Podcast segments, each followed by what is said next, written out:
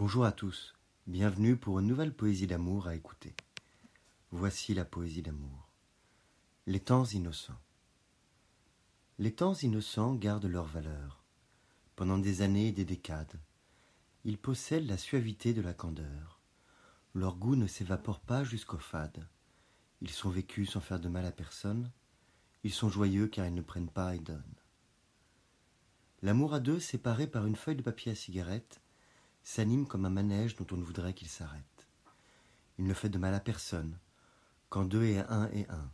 Il taille un diamant quand il brille dans les yeux de chacun. Les temps innocents restent les plus beaux. Ils ne sont créés ni par la volonté ni par l'opportunité. Ils disent eux-mêmes leur chemin crescendo. Ils ne jouent pas, ils rient du hasard des dés. Les temps innocents gardent une fraîcheur, à toutes les époques inconfortables supérieures. Ils comptent une pureté, une magie inimaginable, qui fait même des âmes égocentriques des rêves palpables. Les temps innocents s'étirent jusqu'à devenir grands, quand les mesquineries sont dépassées, quand les tromperies ont perdu leur psychologie. Ils sortent de la poésie des indicibles serments.